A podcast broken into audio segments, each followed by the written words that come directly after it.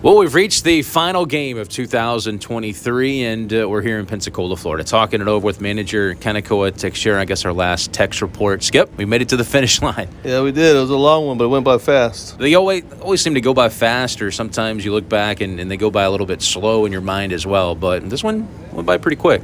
Yeah, it was a good season. I mean, when you know when you're having fun and kids are doing their thing, season kind of just tends to fly by, and today's the last one until until until next time. So we'll see how they do today. and hopefully there's a lot of fun going on out there and nobody gets hurt and we go home safely and everyone has a great off season. What would uh, you say you took away from this 2023 M Braves team?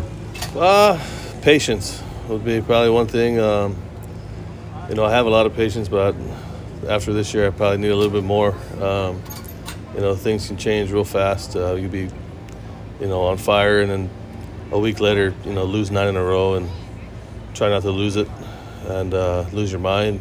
Um, and uh, you know, this season showed me that, and these kids showed me that you know there's a lot of fight still left in this game, and what they've learned, they've gotten better, which is you know, our goal was from the beginning as a staff, you know, is just to get these kids better in one thing, and I think some some of these kids got a lot, a lot better, so that was a, a plus for me.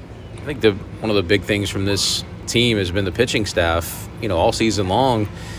You know, yeah, we got some top prospects here at the end of the year per se, but you know, going into the season, there wasn't you know a, a, a big prospect. There wasn't the high-ranking guys, but this team still put together the best ERA in the Southern League, top three in all of Double A baseball, top ten in all of minor league baseball.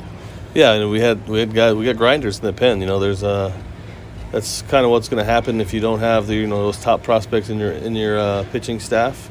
You know, the guys that want to become top prospects come out and show up, and this year those guys did. You know, a lot of guys were fighting to try to get back to AAA, get to the big leagues, and you can see it on the mound. I mean, did they have the best stuff? No, but these kids can pitch and they compete and they want to be the best. So you put that together, and uh, you know it shows this season how good of a pitching staff we had, and uh, they proved in game to game out. I mean, we may have a blowout here or two, but you know everything else they kept us in the game for most of the season. So, you know, props to them and props to Bo Henning.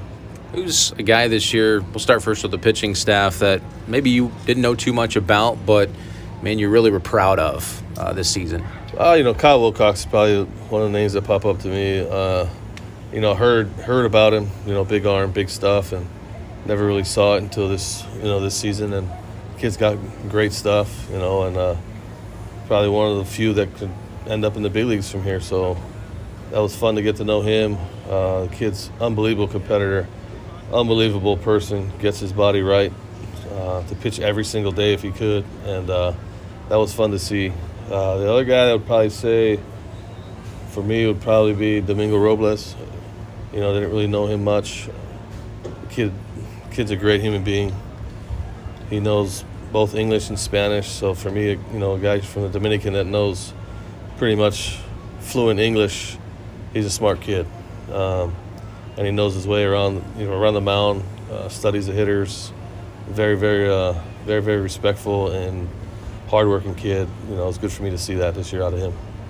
On the position player side of things, you know, the infield was as consistent as you know it could ever be. And I think those guys I know you are proud of every single day. Oh yeah, you know that's that's my group. That's, that's the guys I got to take care of every day. Um, and shoot, we had we had a heck of infield. I mean, you just look at you know Cal Conley and Luke Waddell. You know, Cal being the Iron Man played I don't know how many games he had off, maybe one or two.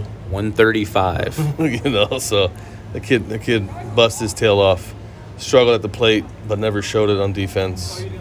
Made some unbelievable plays. Luke Waddell. I mean, if you look at him, you'd never believe the plays that he makes.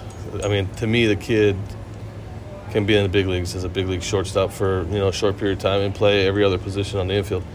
For me, that's impressive. A kid at his stature, you know, his height, his size.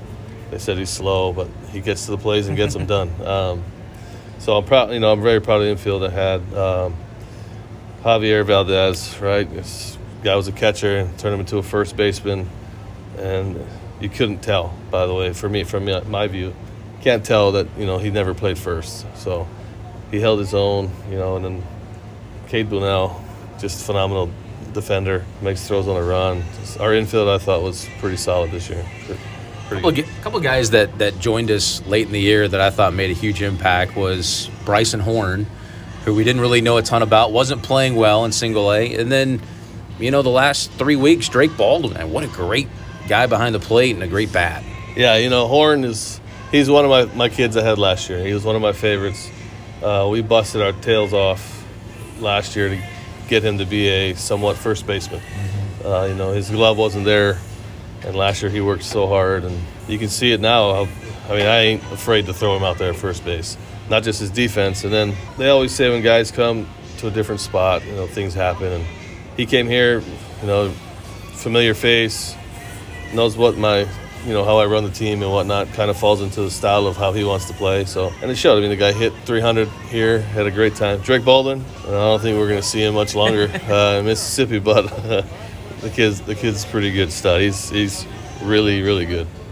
Oh, for you, this is the end with the M Braves this year, but you've got a few more responsibilities before you can call it a season. Yeah, you know, I got. I'm going to head to Gwinnett at the end of the year for that week, and then. Uh, I'm going to help my buddy Matt Tuiasosopo, the AAA uh, skipper, with the uh, at the outside or the Stay Hot group they call it in Gwinnett until until the Braves win the World Series or lose it. So uh, I got a, probably a month or so more.